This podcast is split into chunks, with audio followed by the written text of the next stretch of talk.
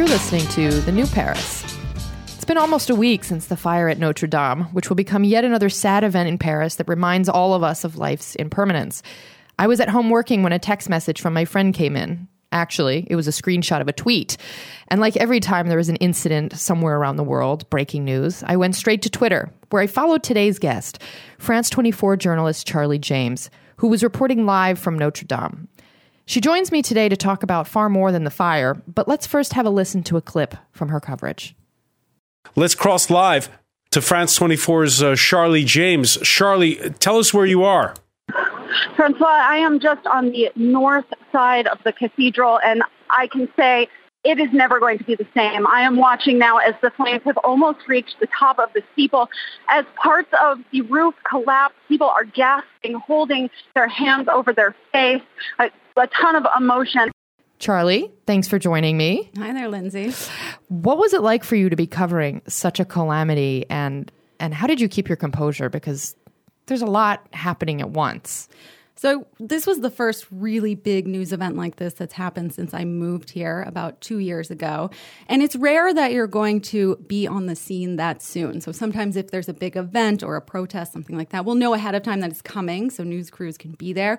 Something like this, where it's entirely spontaneous.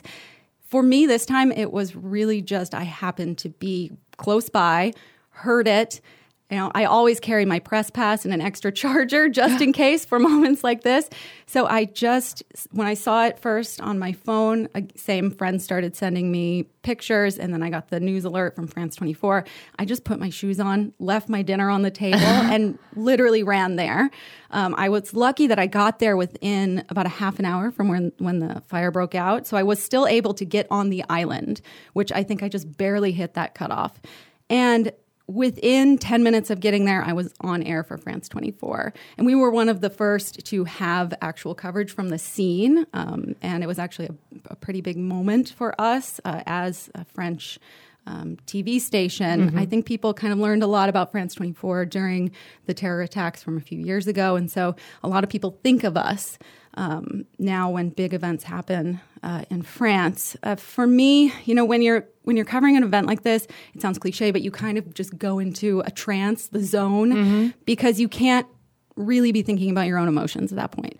It's my job to try to stay calm, try to explain as much as I can. I'm looking, and this comes from experience, but I'm looking at every little thing that I can describe to tell people what it looks like, what it sounds like, what it smells like, how people around me are reacting, just to give a sense of the scene. And it wasn't really until I got home that I felt this kind of huge wave of sadness mm. myself for, because to see something like that, I mean, I live close to Notre Dame, I pass it to go to the metro station, to go to work. So I've probably walked by it hundreds of times since I moved here. And actually, I remembered a conversation that I had with my husband just the week before we were walking by and we saw all the scaffolding and the work that was going mm. on. And we had a conversation about the renovations underway and how there's not enough money coming in, what the government is trying to do to get money from private businesses. And this was something I actually drew on when I was on air to talk about. So it was, in a way, bizarre that just so many things lined up to for me to be there, kind of just in the right place at the right, at the right time. Um, but it was emotional for me as well as someone who lives here. Of course, it's invaluable, obviously, for me being a local who knows that area to be able to explain um, where I am and what this means, as opposed to a foreign journalist coming in. Um, but it was also emotional just to see such a beloved monument I mean, I was right in front of it when I first got there, and to see just the amount of smoke and the flames. There's one video I took on my phone right when I got there where I listened back and I heard myself in French because I was talking to the uh-huh. police in French saying, c'est terrible, like, oh my God. And listening back to that, I was like, wow, I was really emotional myself covering mm. this. Um, but you have to try to keep your cool and just provide as much information for the people who aren't that close right. and, and are who, watching from around the world. I mean, it did look and feel kind of like the end of the world. It felt like a bigger universal symbol for the times we're living in. Um, and we won't, I think this is going to have to be a, a whole other episode, which you can come back for because, um, you know, now there's all the backlash that has begun. Mm. And, um, you know, what does it mean to funnel so much money into into saving this thing now. Right. Why And- are people so upset about a building and not, And not so upset human when- suffering? right, no one died. This is a whole conversation, and then there's the whole conversation around you know modernizing or trying to recreate the past, and that's a big debate happening right now as well. And what's fascinating, I mean, I I definitely looked to, to France 24 as I typically do in in times of local events because you know you have that on the ground insider and deep understanding of of the you know of the context. Um, and then just this morning, I read a story on the New York Times um, that spoke to the person who was in charge of. I guess it was fire prevention, or you know, sort of making sure that they had a um, a process in place in case a fire broke out. And you know, it doesn't look like it was the right strategy. Obviously, it wasn't the right strategy, but also, you know, foreign firefighters and, and foreign architects are commenting on this now, saying, you know, it was a it was a grave error to have thought that, you know, it, the fire wouldn't have spread so quickly. You know, Well, and part of the problem was that the renovations had been put off so long. If they had started this and been able to start this and had the funds two years ago, it wouldn't have been as uh, as able to spread as quickly. Um, it might have been prevented. And it's it's a weird irony that the government and the church has been trying to get the money to do this upkeep for years now, and it took it lighting on fire and almost Right. burning down to now be able to get the funds to do it. Well, there's a there's a, there's a press and communication element to all of this now too. So the companies see, you know, look, we're going to come in and save the day. Looks good for them, but anyway, that's a that's a whole other topic. um, what I really wanted to talk about, um, you know, even before this this fire broke out, because this was not the intended start to our discussion, um, was really about work culture and navigating working in in, in Paris um, as someone who is still working on French, um, and and you and I both get these questions a lot uh, from readers and followers um, because you also have a website, which I'll get to as well, um, about how easy it is to just up and move and work in Paris, and certainly you know that extends to the rest of France when we don't when you only speak English. So first, before that, I you know you've been you just said you've been at France 24 for nearly two years now. About a year and a half. I moved here about Two years. okay. ago. All right. So a year and a half. Um, but you were working in television news in New York for years. Over a decade, yeah. Over a decade. So how do the two experiences compare? And, you know, what are those work cultures like? So I do work in English. My work is in English, but the the office, France Médias Monde, is a very French company.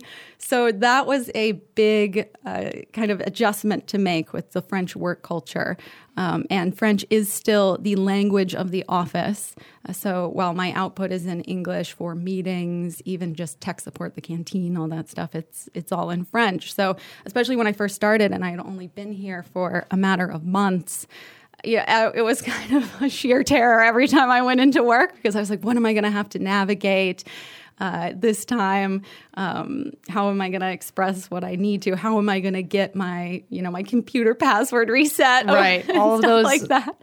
Um, but yeah, there was some cultural adjustment to be made just with the work culture in the office. I think Americans, you know, we tend to make our coworkers our best friends. There's kind of this open book policy where you know you know everything about people's kids and their pets, and um, that is not the case at all. Uh, and that's not something that they do in the you know HR welcome packet here in France. They're like, by the way, as an American, you might want to tone it down a bit. Like that's not something.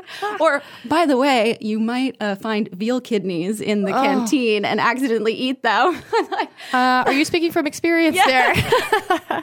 yes. And then I say something to my colleagues like, um, oh, this is bizarre, veal kidneys. And they're like, actually, Charli, people, our kids in school, in French school, eat veal kidneys, so you shouldn't be weird about it. And I was like, ah, I feel so dumb. No, so every day is an education, basically. Every day is Yeah. an education. But you know, it's interesting what you say about you know the office being French, but the even you know regardless of what the output is, and you know I worked for in advertising for a few years, and in an in an agency that's international, but the dominant language is French, even though all of my work and even the meetings with clients were in English, right?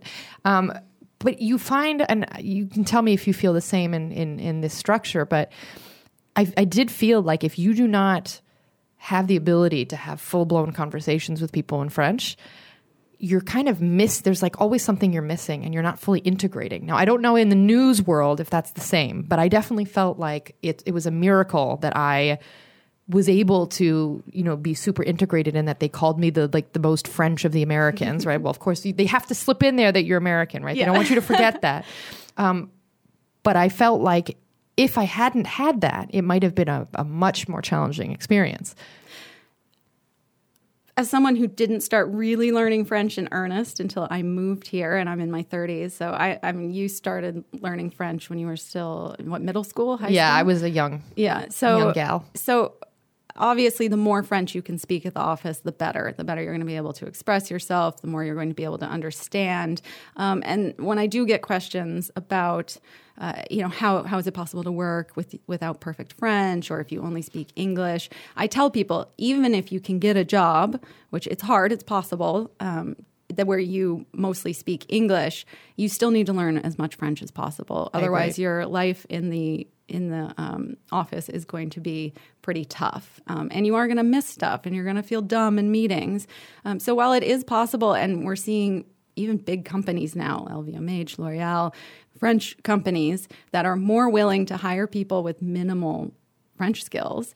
Um, it's still not something where you can just trot in and Right. expect to get a job. I think that it is opening up more with one, the tech scene booming here. Sure. And if you want to compete in Europe or globally, a lot of companies they just operate in English um, because if you have people coming from Asia, Germany, across all continents, everyone has to speak together, and it the default ends up being English. Also, I think that the way social media has influenced advertising, there's a lot of jobs where um, companies want native English speakers to produce PR and social media uh, because that's kind of the dominant language of advertising online as sure. well. And you see how many French companies and these French like influencers post in English because they want a wider audience. And if you want that, you're going to do it Absolutely. English. And I've also been the person who's been called to correct some of the wonky English written by French people. So, you know, it is you're absolutely right. It's it's from the time that I started working here to now, I observe a huge shift. So, interesting that you're you mentioned these companies who are perhaps more willing to embrace you know workers who aren't so so skilled at French. And so you have this website called Am I French Yet? Mm-hmm. Which is fantastic and you know you're tackling a lot of the questions that we we get whether we're on Instagram whether, whether we're on whether we're just a person living in France and you know you have people who learn you live in France and work in France and want to know well how can I do the same how you, you know you just sort of explained that you think that things are changing and it is getting easier but you still need to try Right. So I first started Am I French Yet? Because I couldn't find this information when I was moving here. I was looking for kind of realistic stories of moving to Paris, moving to France. There's a ton of content on there about style and food and lifestyle, and that's great. There's definitely an audience for that, but what someone's wearing is not going to help me get a visa.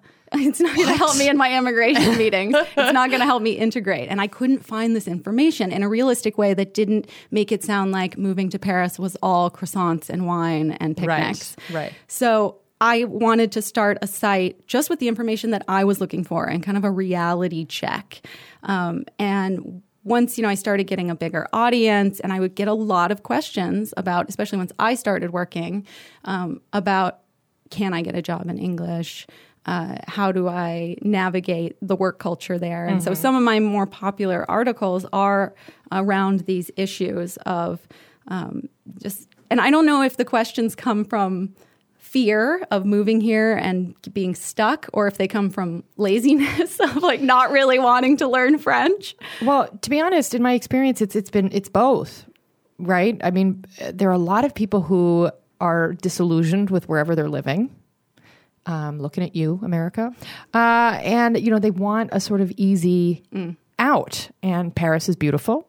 There are a lot of us living here, and so you know we're sharing our stories and our our lives online, and so they think, you know, well, okay, they did it, And we're doing it in English for the most part.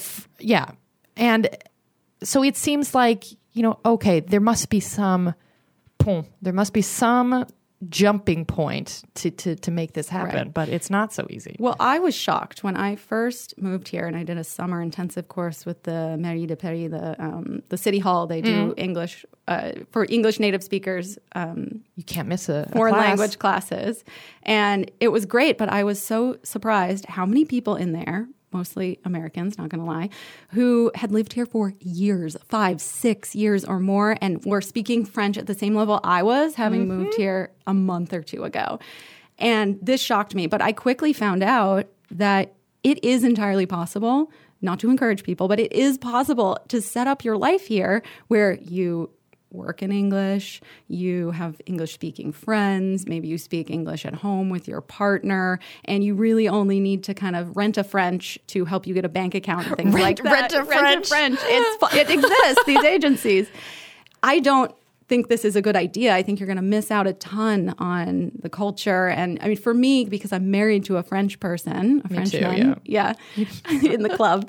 I'm a walking cliche. I moved here for love. American girl meets French guy and moves to Paris. Hey. But uh, for me, it's important for me to be able to speak to my husband's friends, be able to speak to my husband's family, to be a real part of his world and learn about him as well, because They're different. they're different. And I mean, my husband told me when he moved to New York, like it opened his eyes to see where I live and um, really integrate into my culture, my New York culture. And when I moved here and started understanding him more, I had a bizarre moment at one point where, you know, we're at a party with his friends and I'm seeing how he talks in French and even his voice is different and the way he makes jokes and he seemed more relaxed. And I had this bizarre moment of like, do I really know my husband? Am I only getting half of him by like living with only the English side of him? But I mean, it's it's kind of true. We're we're all different when we speak different languages, and I'm terrified when I speak French. So I'm so you're just the I'm terrified sure- Charli. yeah. I'm not sure my personality really comes out yet. It's still kind of utilitarian for me. Like Sure. I'm getting what I need to get done. I rarely feel like myself. Um, for you, it's it's different. You Yeah, my case is a bit different um, because we also started our relationship in French. Right. Right. And I was like, my goal in life was to be, f- you know, to speak like a French person. Yeah, So I was like, to trick them. To trick, yeah. I want you all to be bluffed.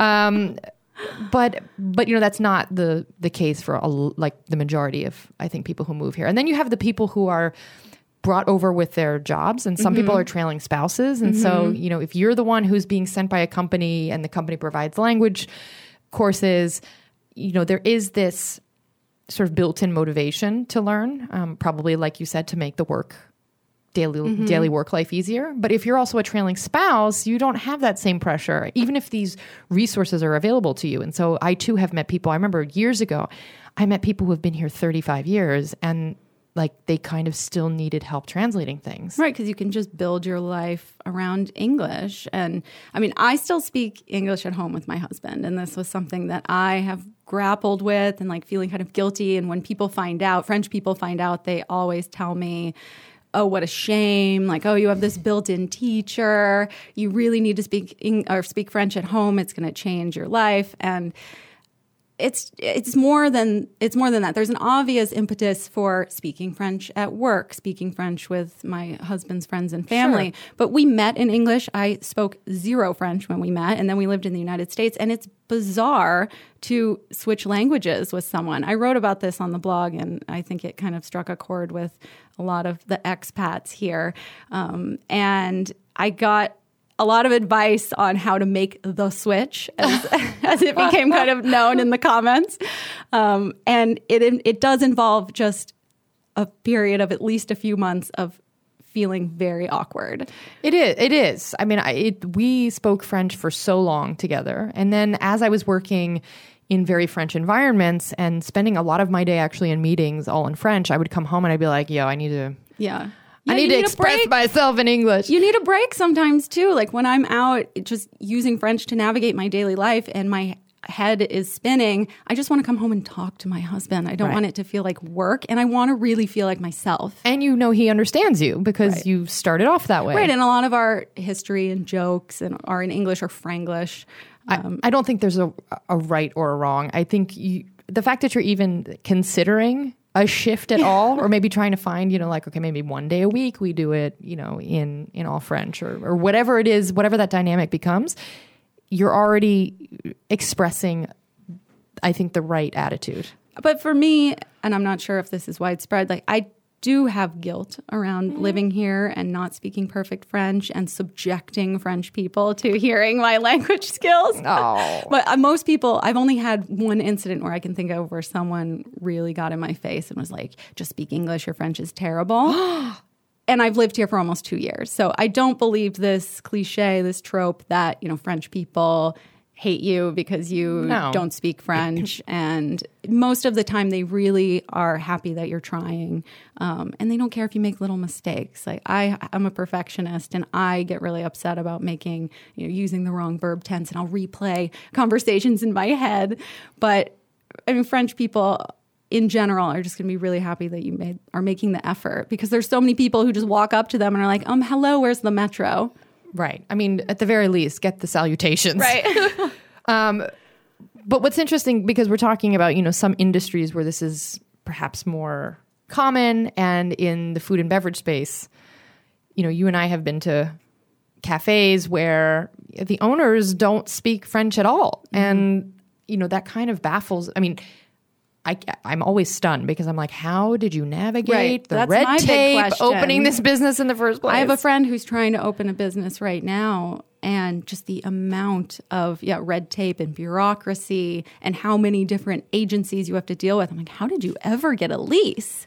There must be some company that is helping. There's the Rent a French, right? Rent a French for business. uh, but I think and restaurants are also in that a lot of time touristy space, depending on what neighborhood you're into. Uh, and I think that if you know if your food, if your coffee, if your pastries are good enough, people overlook it. Also, Well, there's that, and there's also just the embrace of different styles of cooking now. And so, you'd rather have someone who's you know Mexican doing Mexican food, and you know be able to to feel like there's there's and I hate the word authenticity, but you know th- there is some level of of deep cultural knowledge coming into this business because of the person who's running it. And if they are still working on their French, okay, so be it. If their mm-hmm. food is good, that's all that matters, right? Mm-hmm. So maybe it's more forgiving. well, and press a lot of it. I mean, you Yeah. know, you Yeah. write for a lot of these publications. If you can speak English well, you're not really at a huge disadvantage. Maybe a little bit in the French press, but Mm-hmm. even there, I think that people will facilitate if they if they really want your story. Of course. And I just think overall it's more accepting. But there are some industries where it probably is a little bit harder. You know, my husband who works in aviation and engineering, you know, a very French company, even if the like official documentation is in English, that doesn't mean they speak it super well. Right. I think that if you work, if you want to work for a company that is really France focused, it's going to be nearly impossible if Yeah. you if you don't speak French very very well. Um, if you are, I have some tips in um, this article. On, Yeah, do do, do share some of these. tips for finding English language work, English language work in France. But I think uh, at least I'd say half of the people that I know here um, who speak English in their job, they transferred from their home company, Right. Uh, so from their home country, and they transferred to the French office. That's a a, an easier way to get in the door because they'll usually help you with your visa. Exactly. They're they understand that you know the company culture already, so they're going to be a little more forgiving. Um, help you often with language classes. So if you have a more long term focus and you can think, okay, what are companies uh, in the U.S. or wherever you're you're based that uh, that have offices or a big presence in France and that I could potentially transfer and start working there. That's sometimes an easier route.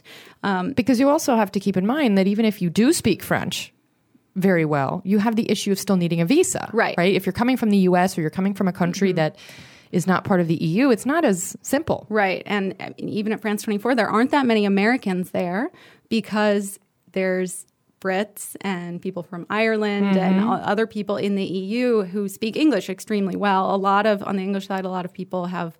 Uh, you know, one parent who comes from an English speaking country and another from a French country.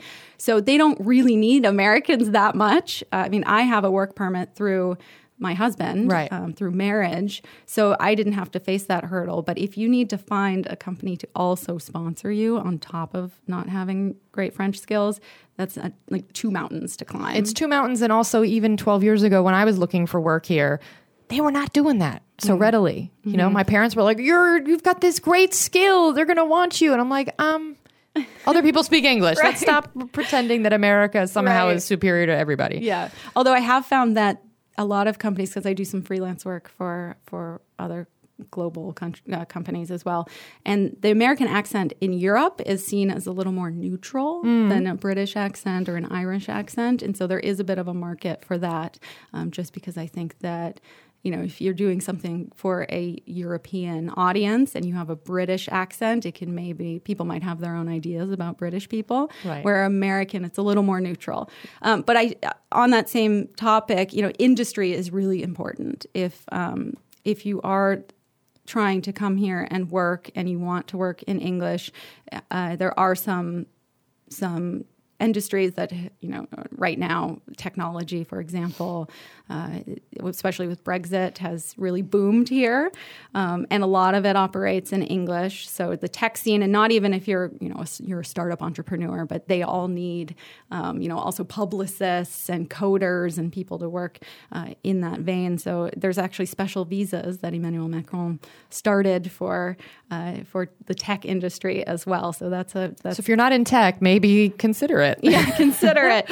Uh, and then, of course, things like childcare, English teachers, uh, even like housekeeping and things like that. There's more of a, a desire for English speakers, retail, tourism, of course. But and then I'd say PR, marketing, social media is the other kind of big bucket where there's a growing demand for people with perfect English because you can't have a global brand with some kind of like janky English. but, it still, but it still means that you have to be able to get over here. You have to be able to get over here and you need to be able to communicate. I have, I'm thinking of one friend in particular who works for a major French fashion brand, and she still has to kind of argue and navigate for how things are going to be worded because you mm. still have French executives on the top who think that this is how, you know, English speakers should phrase things. And she has to battle to be like, no, this isn't how, like, I'm a native English speaker. This isn't how we talk. So you, and you need to be able to do that in French. If it's any consolation, all of this is very familiar to, to me, to anybody who's worked in a company. It's like, no, I'm pretty sure I understand my language better than you understand my language. Thanks. Right. I, I know that what I'm proposing is correct. So- Mansplaining happens in every language. Oh God. But so you have all of this wealth of information on your site, Am I French Yet? What is the the the URL is am I French Yet.com? It's French.yet. Oh, FrenchYet.com. FrenchYet.com. Everybody can find this particular article about working in English among so many other jewels um, that should provide very, very useful to listeners. And if they- realistic. That's realistic. was She's the- not going to sugarcoat it. If it's hard, it's hard, and she's going to tell you that. And I, I for one, really appreciate it because I'm one of those people who kind of groans a little bit when I meet the person who hasn't made an effort after 30 years of being here. But yes, it's possible, perhaps not recommended, to spend your whole life speaking English in France. What else do you have coming up? What what what can people expect to see in the coming weeks on uh, Am I French Yet? So actually, I am trying to take my language skills to the next step right now. uh, speaking of that, because I would say I've, I've kind of been coasting in the high intermediate zone, which it's I think it's the hardest hump to get over, uh, and this this idea that just by living here you're going to pick up uh, advanced French By osmosis. Right, right. Just by being around it and hearing it is a complete lie. Don't listen to anybody who tells you that. You do need to put in the work. So I my French has gotten to the point where I'm fine in my daily life. You know, I can get through meetings. It's still sometimes a struggle, um, but I really want to take it to the next level where I'm not so scared all the time um, of you know I have an event or a dinner party and I'm like oh god this is going to be rough. I'm going to need some red wine. Uh, so I am working on a couple of articles about because for me as a journalist I don't have a set nine to five schedule. Right. So it's really hard for me to go to a class at the same time twice a week, even though I love classes. And I think that if you can do that, for me, uh, it, it, worked great, especially for in the beginning levels. Um, so I'm working on some articles about online learning. Um, video learning, uh, podcasts, things like that, where it's also often cheaper and you can do it from anywhere. Mm-hmm. Uh, so that is something that I will personally be going on. Well, this is excellent. This is all ec- along. This is truly excellent information, and, and I'm so I can make you proud, Lindsay. I'm already proud. you have such such good ideas and good advice, and you're you're doing the thing that I've wanted all people who live here to do, which is direct people in the right way.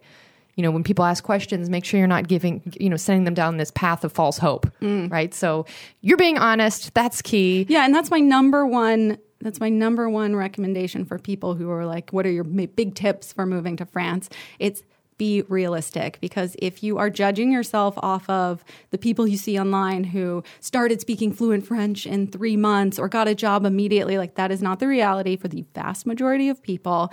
And you have to put in the hard work and you need to be, while it's life here is glorious, I love it, it's beautiful, um, but it's not all, you know, picnics and wine on the terrace. People it, don't want to hear that though, right. but it's but you, they need to. So you're it's doing not like a movie. So you need to be ready to put in the work uh, and hours and hours and hours of work.